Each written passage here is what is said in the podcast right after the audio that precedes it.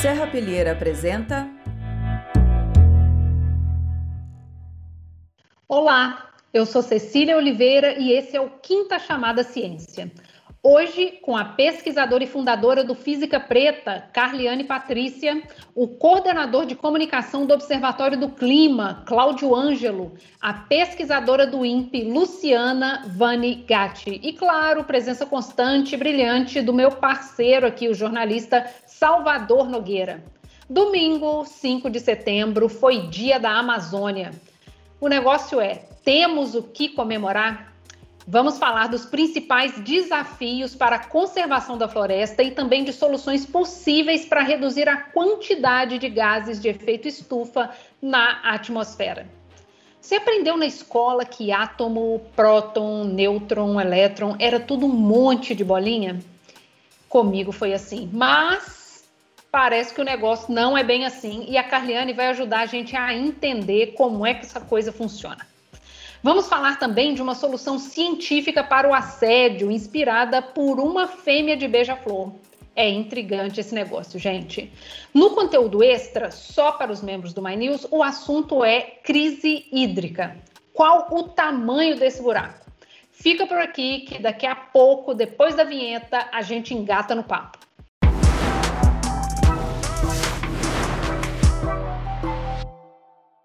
Último domingo, 5 de setembro, foi Dia da Amazônia. Não sei se tem muito que comemorar, né? 2020 foi o pior ano de desmatamento da, da Amazônia Legal em 10 anos. Dá uma olhada no gráfico. Em 2019, foram 10.129 quilômetros quadrados. Em 2020, 10.851. E 2021 pode ser ainda pior. Segundo os dados do DETER, que é um sistema do INPE para os avisos de desmatamento, de janeiro a agosto 2021 já tem mais área desmatada do que 2020. Luciana, 2021 vai ser pior mesmo? Olha, gente, parece que sim. Mesmo porque, ah, com todo o desmatamento que a gente já fez na Amazônia, nós já temos um impacto muito grande na própria Amazônia e no resto do Brasil, com redução de chuva e aumento de temperatura. Isso já, já representa um estresse muito grande para a floresta.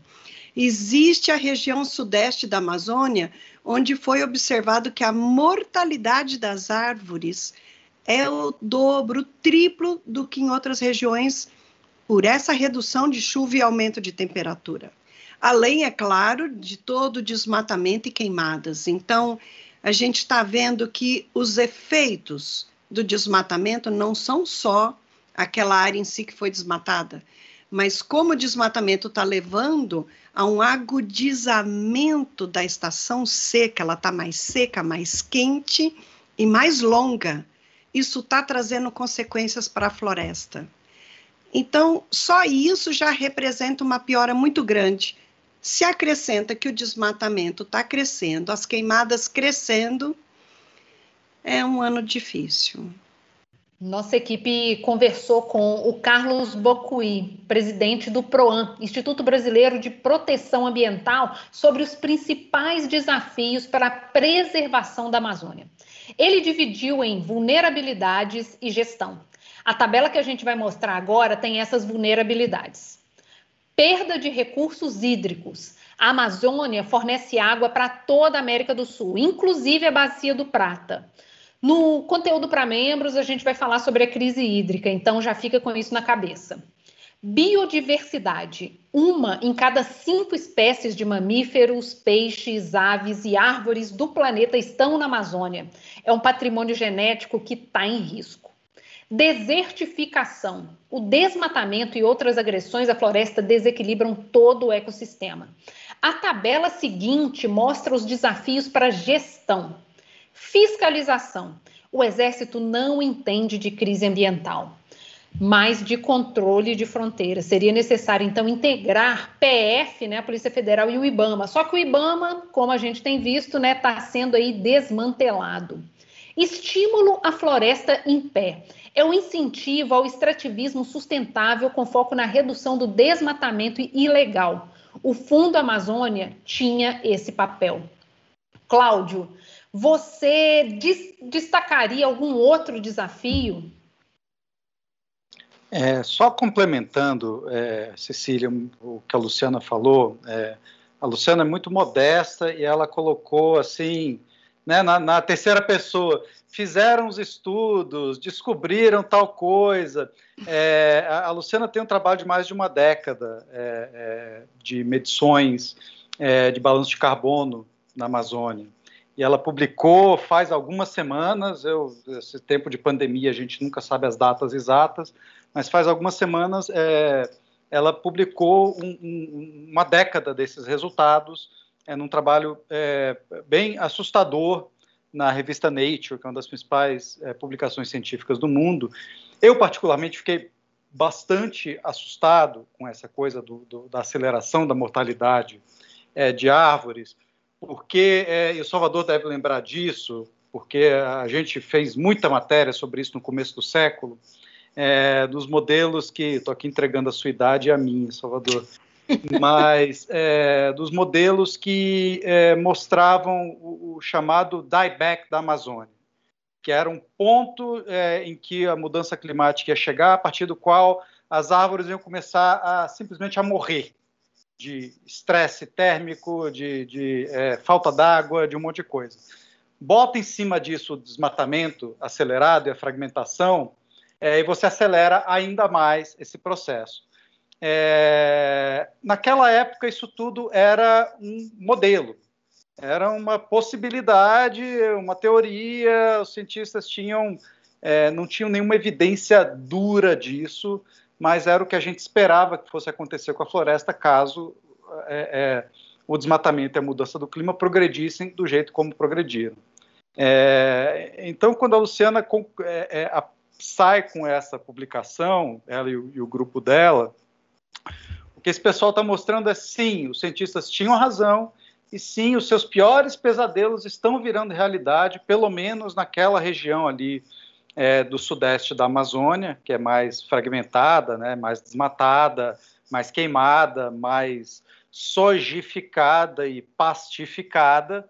É, e é isso que está acontecendo. Eu acho que o, o, o, o, desafio, respondendo à sua pergunta, e desculpa dar essa volta, Cecília, você falou para a gente não falar muito aqui, mas é, o, desafio do Brasil hoje, é, a Amazônia tem um desafio chamado Jair Messias Bolsonaro.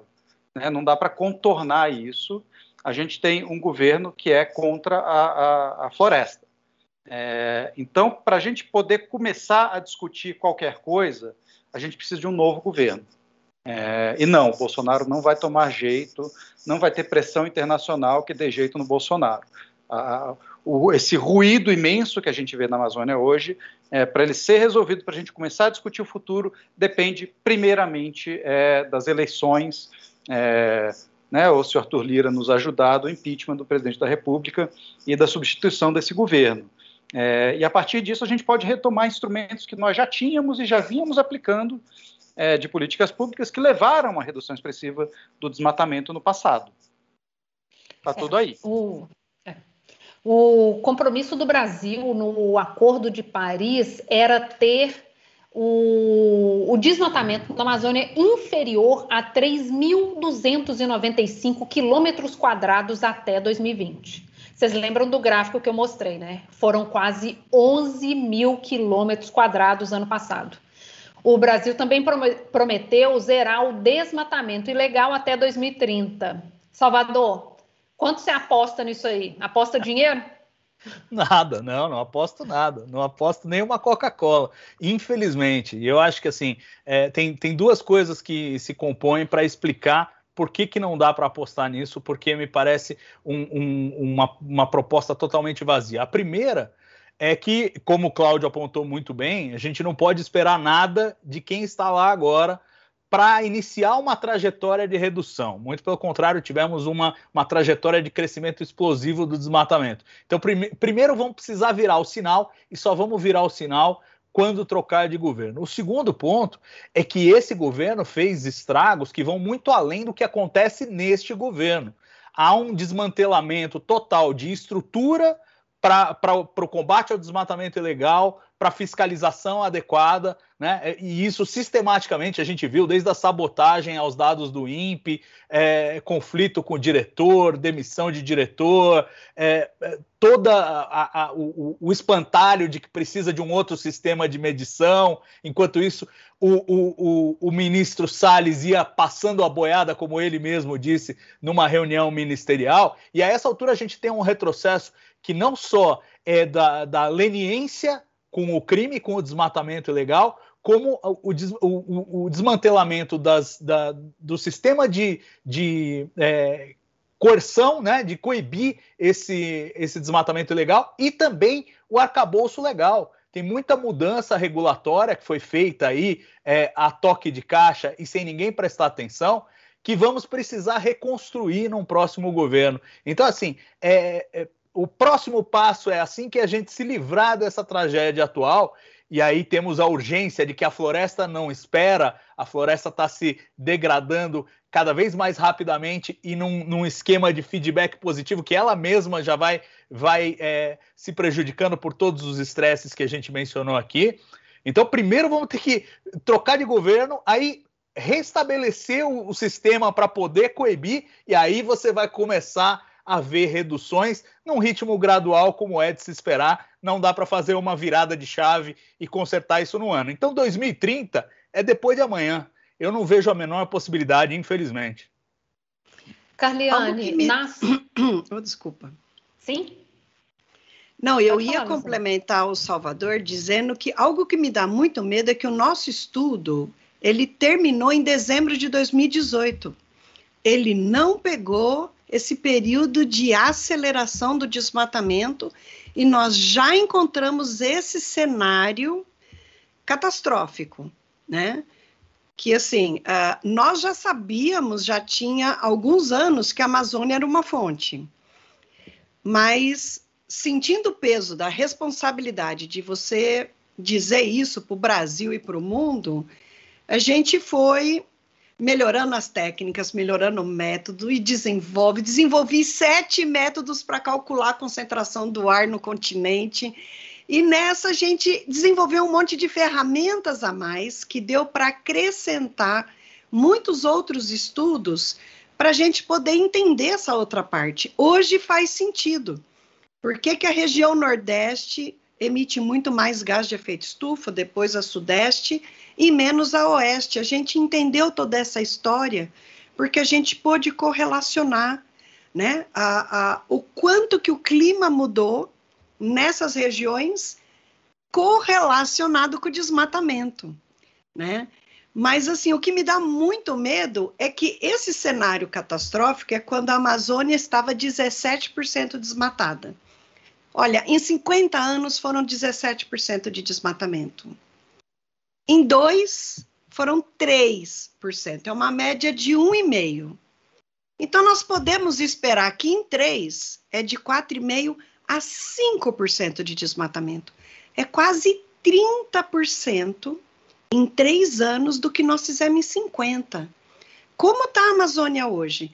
Se nós encontramos o sudeste da Amazônia como a própria floresta virando uma fonte de carbono, gente, me dá até medo calcular o 2019 e o 2020 para olhar isso, mas eu, eu fui, semana passada eu estava em Santarém, aquilo tá um calor insuportável. Eu pegando o aviãozinho que faz coleta para gente de, de, de Santarém, para o ponto em cima da Floresta Nacional do Tapajós, nós passamos por um mar de soja, gente. Só sobrou a Floresta Nacional do Tapajós e uns retalhinhos que eles, a cada ano que passa, eu vi uns quatro pedaços recém-desmatados, sabe? Com as árvores caídas. Eu chorei. Eu falei, gente, nós estamos trocando a floresta que causa tantos benefícios ao Brasil, né, as pessoas pensam que floresta é só carbono estocado ou capacidade de absorver carbono. Não, não é. É a nossa fábrica de fazer chuva. E fazendo chuva, ela resfria a temperatura. A Amazônia é simplesmente a nossa proteção contra as mudanças climáticas. E nós estamos quebrando a nossa caixa d'água. né? Nós estamos nós estamos acabando com a nossa proteção e, e o primeiro que vai sofrer é o agronegócio, porque o agronegócio precisa de chuva, né? É, eu acho assim que, que em primeiro lugar a gente muito com isso, né? no momento. Em primeiro, eu acho que eles ainda não não captaram essa mensagem, né? Uhum. Uma vez eu escutei de um fazendeiro que floresta é desperdício de terra. Gente, eu nunca esqueci essa frase, ela, é, é, ela me, me, chocou tanto que eu nunca esqueci, mas eu acho que quem está lá desmatando pensa assim.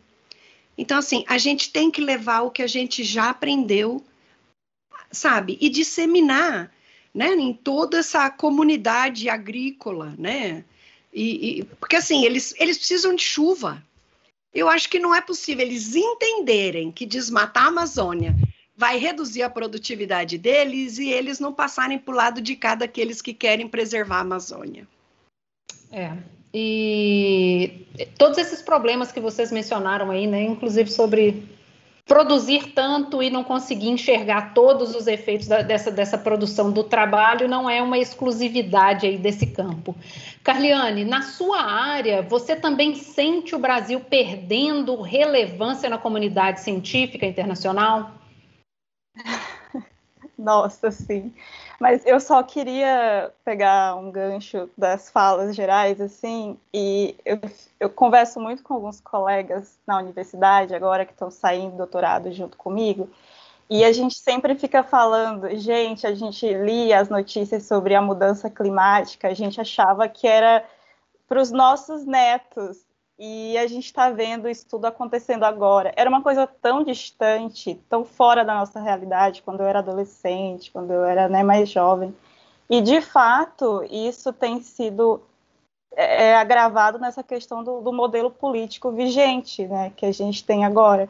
Eu lembrei muito de uma notícia que saiu há alguns meses atrás, que era que o Salles falava que ia acabar com o desmatamento ilegal na Amazônia, né?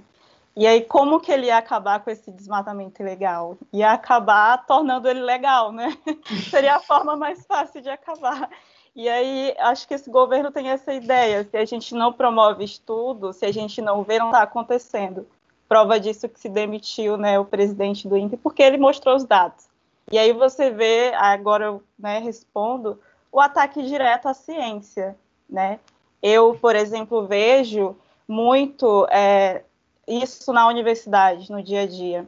Eu entrei no doutorado em 2017 e eu já entrei no doutorado numa situação em que as bolsas eram mais concorridas e aí você entrava. Só que de 2017 até o tempo atual, a queda de investimento foi é brusca. Você vê no laboratório quando você tem quebra de equipamentos e você não tem verba para consertar quando você não tem verba para comprar é, reagentes de pesquisa. Então, a, e além disso, o que eu acho ainda pior é você ver a quantidade de alunos se reduzindo a cada ano. E isso foi visível dentro da sala de aula, acompanhado por mim, pelos meus colegas, e a gente está falando de quatro anos, que é o tempo que demora um doutorado. Então, você vê que é um projeto político muito bem estruturado para fazer com que o Brasil retroceda, né? Então, acho que isso. É. O relatório mais recente do IPCC, painel intergovernamental sobre mudanças climáticas, deixou o mundo preocupado e trouxe uma surpresa. Segundo o relatório, entre 30% e 50% do aumento das temperaturas se deve ao metano. Todo mundo fala em redução de dióxido de carbono, mas uma campanha para cortar as emissões de metano né, não seria tão ruim assim, seria essencial. E de onde é que ele vem? E a gente sempre viu aquele meme das vacas lá peidando loucamente, não é só daí que vem o metano. 40% do metano na atmosfera vem de fontes naturais, como os pântanos. O resto vem de várias atividades humanas: aterro sanitário, indústria de petróleo, agricultura e pecuária. O lado bom é que metano não dura tanto tempo quanto CO2 na atmosfera. Então, se a gente cortar as emissões, o planeta deve aquecer no máximo 0,3 grau até 2040. Luciana, é possível cortar drasticamente a emissão desse gás que surge de tantas atividades essenciais? Veja, uh, não é possível a gente ficar pensando em cortar as emissões naturais, né? A gente tem que cortar as nossas emissões. Então, veja só no Brasil, isso que está aí se colocando como uma opção para a crise hídrica, que está levando a crise energética, termoelétricas a gás natural. Olha, gás natural é combustível fóssil, estava lá embaixo, e lá embaixo ele não faz mal nenhum.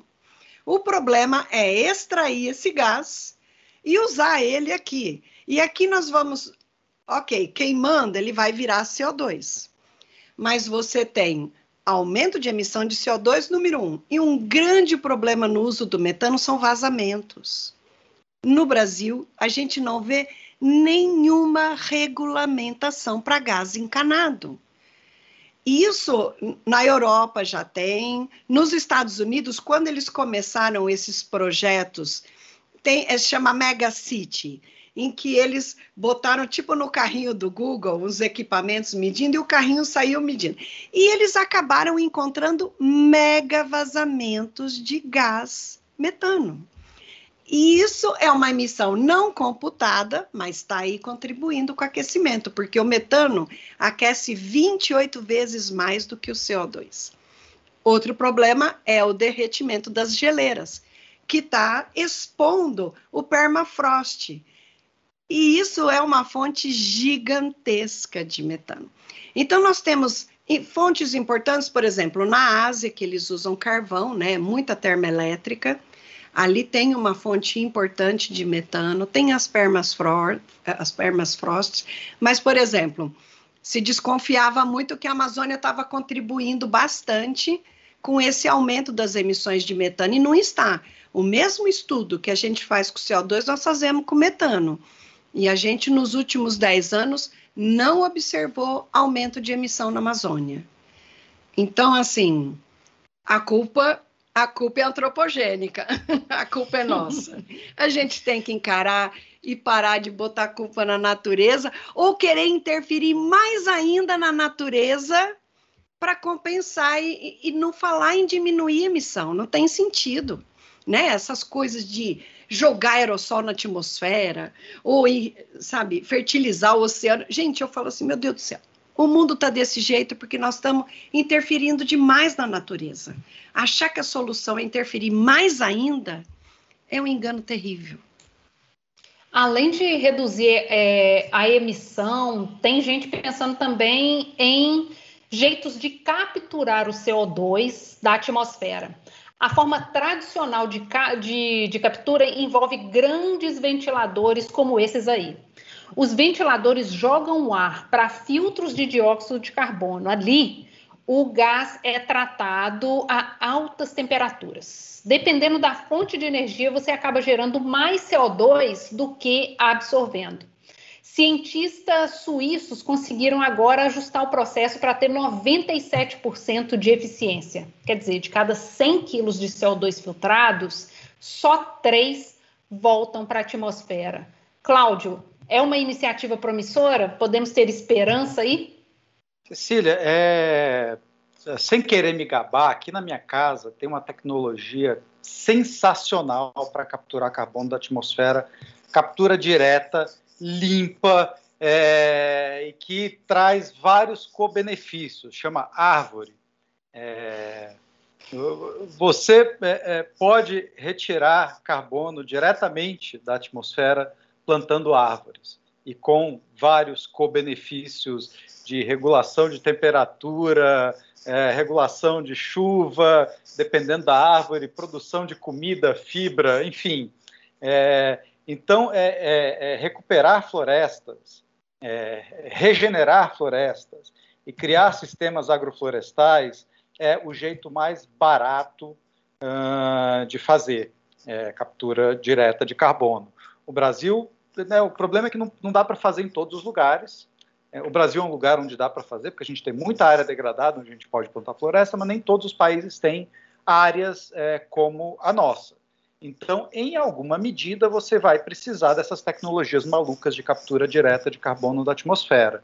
É, Mas, de novo, é isso que a Luciana falou: é, as pessoas estão com essa fixação imensa em desenvolver é, remendos tecnológicos, quando, é, para começo de conversa, a gente precisa parar de emitir.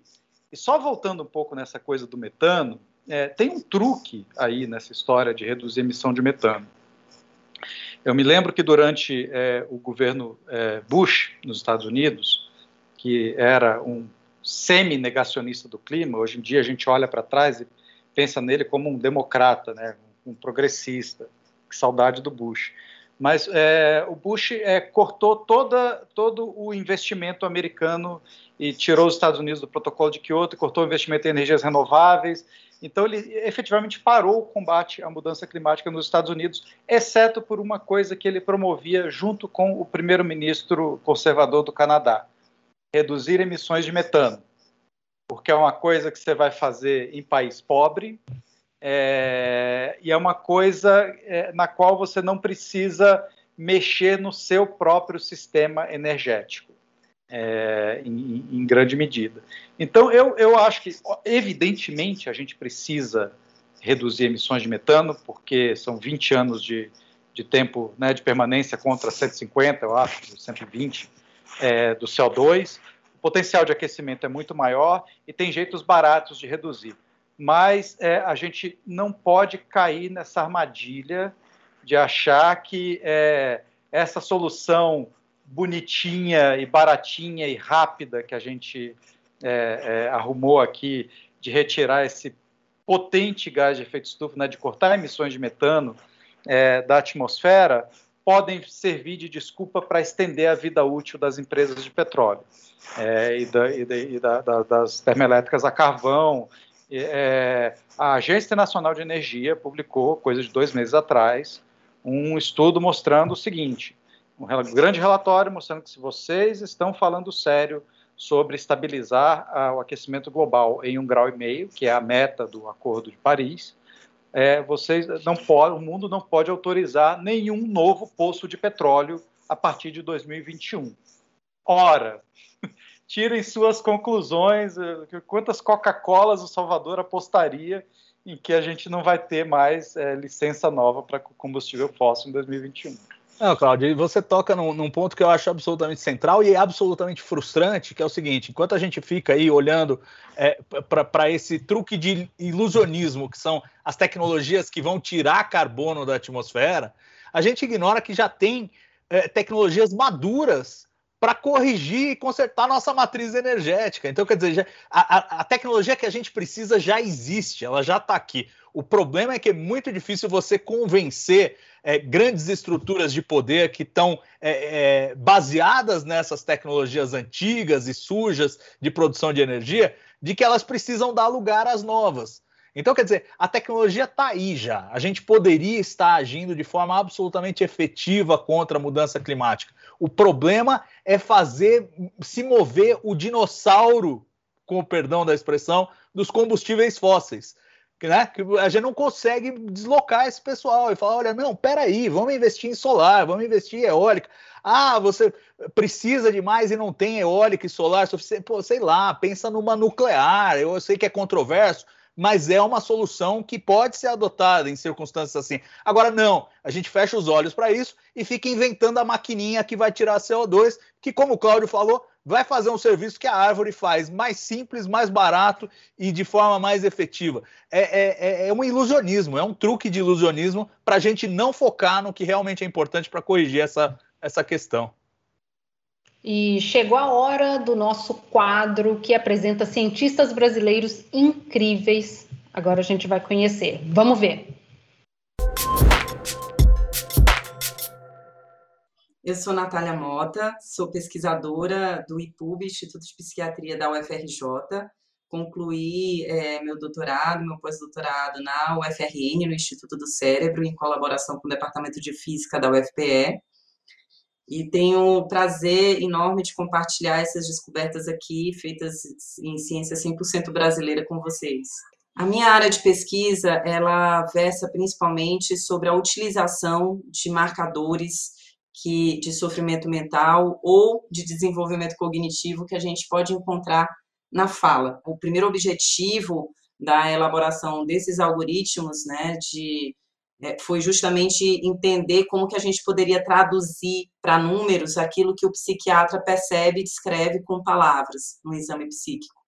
Então, tem várias é, é, sintomas que se expressam em patologias como a esquizofrenia, por exemplo, que a gente percebe não apenas na, no que a pessoa está falando, no significado das palavras, mas na maneira como ela se expressa. Então a gente mediu é, a maneira como essas palavras elas se elas se ordenam espontaneamente no discurso, representando esse discurso por uma trajetória, né, utilizando para isso teoria de grafos. Então dessa maneira a gente consegue ver o quanto que um relato espontâneo conecta todos os elementos que ele utiliza ao relatar um evento, que pode ser, por exemplo, contar um sonho para alguém. Que é, é, ficou perceptível é que aquilo que os psiquiatras percebem como desordens na forma do pensamento, é, que é um discurso fragmentado, quebrado em sequência, a gente consegue, então, é, precisamente medir o quanto está fragmentado ou não esse discurso e isso nos permite, então, é, ter marcadores precisos que estão associados ao diagnóstico de esquizofrenia, possibilitando, inclusive, é, prever o diagnóstico apenas baseado nessas medidas com mais de 90% de precisão e, e com até seis meses de antecedência. A Natália contou que um diagnóstico de esquizofrenia pode levar até dois anos. A gente vai tentar trazer ela aqui no programa para falar de uma pesquisa que ela fez sobre como nossos sonhos foram afetados durante a pandemia. No meu caso, sonho e sono tá puxado. Mas bora lá. Bom, eu aprendi na escola o que é um átomo, né? E era sempre aquele desenho da bolinha. No meio dele tem várias bolinhas chamadas prótons e nêutrons. Os elétrons, também bolinhas, ficam ali orbitando esse núcleo.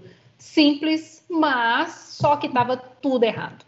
Esse mundo subatômico é muito mais estranho do que a gente aprendeu na escola. Você já ouviu falar em dualidade onda-partícula? Essas partículas muito pequenas se comportam como matéria e energia ao mesmo tempo. Cientistas do Instituto de Ciências Básicas da Coreia do Sul conseguiram pela primeira vez medir uma onda-partícula. Carliane, agora vamos precisar de uma aula aqui de atualização. Eu vi esses dias uma explicação sobre teoria das cordas e fiquei assim ainda mais confusa. Física não era o meu forte. Explica pra gente o que que são essas partículas, afinal? Por que, que elas são tão difíceis de entender e por que, que meu professor ficava falando em bolinha aqui, bolinha ali? Como é que isso funciona? Nossa, só pergunta difícil. é, eu acho que a, as bolinhas, né, elas vêm muito para a gente aprender por associação, né? Porque quando a gente vai para o micro, é tudo muito difícil, assim. Por isso que a gente faz essa associação de que é, o elétron, por exemplo, é uma bolinha. Só que o elétron, ele não é nem uma bolinha e ele não é nenhuma onda. E é aí que entra a questão da dualidade. A questão da dualidade é que, ora, o elétron pode se comportar como uma onda e, ora, ele pode se comportar como uma partícula. E isso vem muito dos experimentos, né, que foram vistos aí. E daí eu vou jogar, né, para as pessoas que a gente fala partícula porque é um corpo é, espacialmente localizado. Eu sei onde ele começa, eu sei onde ele termina. E quando a gente vai para ondas, a gente fala de coisas que não estão espacialmente localizadas, elas estão espalhadas aí. E aí essas ondas elas têm propriedades e as partículas também como, por exemplo, ondas de fráton, que é por isso que a gente fala, né, e outras propriedades. Então, bem no comecinho do século XX, estava ali uma disputa, né, gente, essas partículas são o quê? Essa luz é o quê? Ela é onda, ela é partícula? E os, alguns experimentos iam lá e diziam, olha só, ela está se comportando como uma onda. E aí outros experimentos chegavam lá e diziam, não é bem assim. E aí chegou é, um historiador que estava lá terminando o doutorado em física, né? estava no mesmo processo que eu estou nesse momento, que é o de Broglie, e ele trouxe uma das coisas mais bonitas assim que a física tem a oferecer, que é a natureza da simetria. E aí ele falou: bem, se a gente tem ondas que se comportam como partículas, então as partículas também devem se comportar como ondas. E aí foi uma hipótese que o de, o Broglie trouxe, que num primeiro momento parecia muito absurdo, mas que depois explicaram processos de quantização do átomo e outras coisinhas mais, né? E aí esse, esse estudo eu não cheguei a dar uma olhada com profundidade, mas a dificuldade maior dele é que até agora, né, o, a gente teve essa hipótese do de Broglie, mas é muito difícil constatar isso experimentalmente. Porque quando a gente está falando de ondas que vêm de partículas, né? Porque daí, se você tem a partícula localizada, para provar que ela é uma onda, você tem que fazer um experimento de difração ou uma coisa do tipo. E esse tipo de experimento com partículas dá comprimentos de ondas muito pequenininhos. E para enxergar isso é muito difícil. Então, um dos maiores desafios que a gente tem atualmente para entender essas coisas na escala quântica e tudo mais é, primeiro, um aparato tecnológico para isso, né?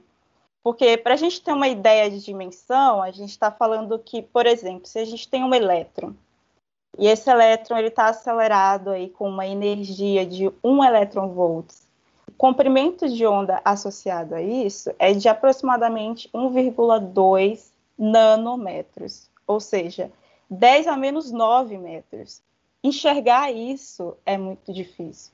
Só que quando a gente vai para experimentos como os que os cientistas fizeram, a gente não está falando de elétrons com, com energia baixas, como um elétron volts, porque esses elétrons eles são facilmente absorvidos pela atmosfera, espalhados, e aí não completam o experimento. A gente ia precisar de uma bomba de vácuo super potente, e aí não funciona.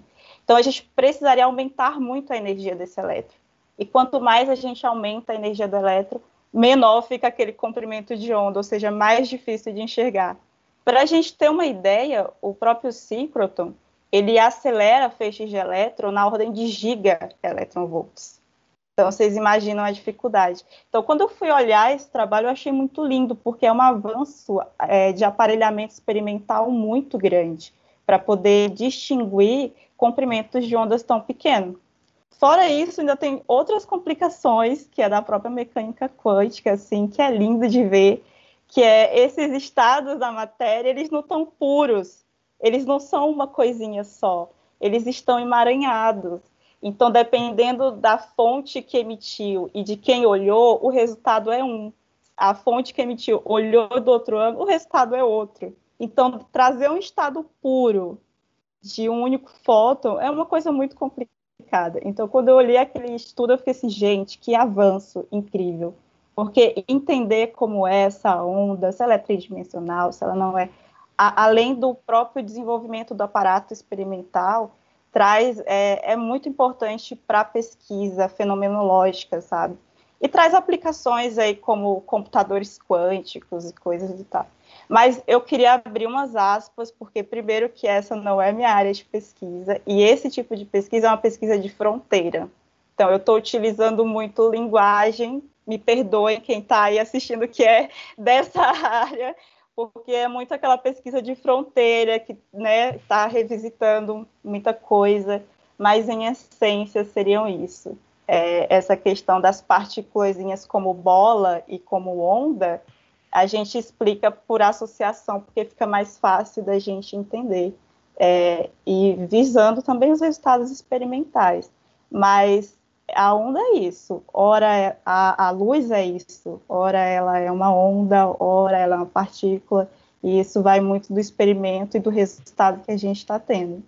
Kaliane, deixa, deixa eu te falar que isso me traz uma angústia profunda, todo esse aspecto quântico da existência me traz uma angústia profunda, porque nós, a, a, gente eh, vive aqui de, de promover a ciência, divulgar a ciência, e a gente pretende que ela seja objetiva. E, e a mecânica quântica vai dar um tiro nessa ideia, porque ela diz basicamente que o, o objeto do seu estudo vai ser uma coisa ou outra, dependendo de como você observa. Muitos físicos, e aí eu quero eu compartilho a minha angústia e quero ver como se você consegue aplacá-la de algum modo. Porque assim, muitos físicos eles se contentam em ter a teoria, saber explicar o fenômeno que eles estão observando, calcular e não e se abstém de in, interpretar o que aquilo significa, o que significa essa realidade dual. Você está entre os físicos que vivem muito bem com isso. Tudo bem, eu não sou obrigado a entender a inter... o que isso quer dizer eu basta para mim eu, eu saber calcular como se comportam partículas quando elas viram ondas e como é que as coisas funcionam, como varia o comprimento de onda de acordo com a energia, etc, etc. Ou você tem essa angústia do tipo que eu tenho, eu confesso que eu tenho, que é assim, o que a mecânica quântica quer nos dizer sobre a realidade do mundo? Nossa, eu, eu, eu sou dessa angústia. eu sou dessa angústia.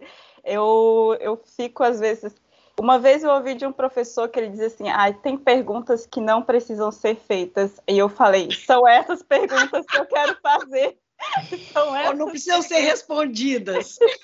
É, são essas perguntas que eu quero fazer. E eu, eu compartilho dessa angústia. Eu lembro que estudar mecânica quântica foi uma das coisas mais gostosas e desesperadoras da minha vida, na, sabe, no curso. Porque chega um momento do curso que vira especulação, porque a gente não. Físico é aquela, né? Experimento, ou a gente fica ali no campo da teoria e reza para o experimento comprovar minha teoria. E aí a mecânica quântica tem um momento que ela chega nessa barreira de a partir de aqui eu ainda não tenho experimento, então vamos ficar aqui tentando entender o que é, tentando para que serve, tentando, né? Então eu, eu compartilho dessa angústia, é bem difícil. Por isso, quando saiu esse estudo, como eu falei, a minha área, ela não é necessariamente essa área. Mas aí eu fui olhar e eu falei, nossa, que interessante, porque é uma das, é uma das da parte da física mais bonita, mas também é uma das mais desafiadoras, assim. Cecília, Isso fala para mim, agora você valoriza mais as bolinhas, não é verdade? eu ia comentar exatamente isso. Porque, assim, faz sentido. E o modo como O mundo era tão física, melhor com as bolinhas. Caraca, gente, ela, ela falando é lindo. E você, Carliane, me lembrou uma pessoa que eu conheci no, quando eu estava fazendo pré-vestibular, eu não esqueço o nome dele, eu lembro do Charles. E o Charles falava de física, como você está falando assim com a paixão, e eu olhava para ele e como assim? Eu não, eu não, sei nem como é que eu vou fazer a minha prova de vestibular na parte de física, e assim, com essa paixão. Então, assim, você me lembrou, Charles, eu achei fenomenal essa sua paixão de falar, nossa, o estudo é lindo. Isso me lembrou, Charles. Charles, se você estiver vendo, saiba que eu lembrei de você. Mas então, gente, é, Olha o tamanho de, desse nome: Beija-flor azul do rabo branco. É um nome comprido de um passarinho que tem um peso de um lápis e vive em toda a América Latina. Como acontece com várias espécies de aves, o beija-flor macho tem uma plumagem vistosa. Olha a foto dele aí. Ele é azul, brilhante na cabeça, verde fosforescente nas costas, branco na cauda, assim, luxuoso, pronto para o carnaval. A fêmea costuma ser mais discreta, quase toda verde, e é um verde assim bem apagadinho, meio sem graça. Só que há 70 anos os cientistas viram que algumas fêmeas começaram a ficar parecidas com os machos. E ninguém sabia por quê. O pesquisador Jay Falk, da Universidade de Washington, diz que sabe. As fêmeas estão se, di se disfarçando de machos para evitar o assédio. Quando uma fêmea ia se alimentar, ela tem que aguentar macho perseguindo, bicando, batendo. Só que se ela for parecida com o macho, ela era deixada em paz. Então ela teve essa ideia. Uma fêmea que consegue se alimentar sossegada tem mais chances de sobreviver e de passar adiante, adiante os genes da plumagem colorida. O Dr. Falk descobriu que 20% das fêmeas adultas e 100% das jovens têm a plumagem dos machos. Quer dizer, a beija-flor novinha não quer lidar com macho escroto. Carliane, Luciana, vocês já tiveram vontade de se camuflar? Eu já confesso. E eu acho que é uma boa a gente tentar copiar essa estratégia aí, vocês não acham, não? Bom, basta dizer que eu estou há 10 anos solteira. Ótima, obrigada. Feliz e harmoniosa, equilibrada. Faz uma diferença, né, Carliane? Olha, eu tentei me camuflar várias vezes no curso de física, porque, né, é complicado. Mas às vezes não dava muito certo, não. Às vezes falhava a camuflagem. É, fica puxado o negócio mesmo. Bom, o nosso, próprio, o nosso próximo assunto é a crise da água. O que as mudanças climáticas têm a ver com a seca que a gente está tá vendo aqui no Brasil e no mundo? Quer ser membro para acompanhar a conversa? Clica no botão azul aqui embaixo. Já é membro? Fica ligado, porque o vídeo aparece já já lá na playlist Seja Membro e na aba da comunidade. Até daqui a pouco.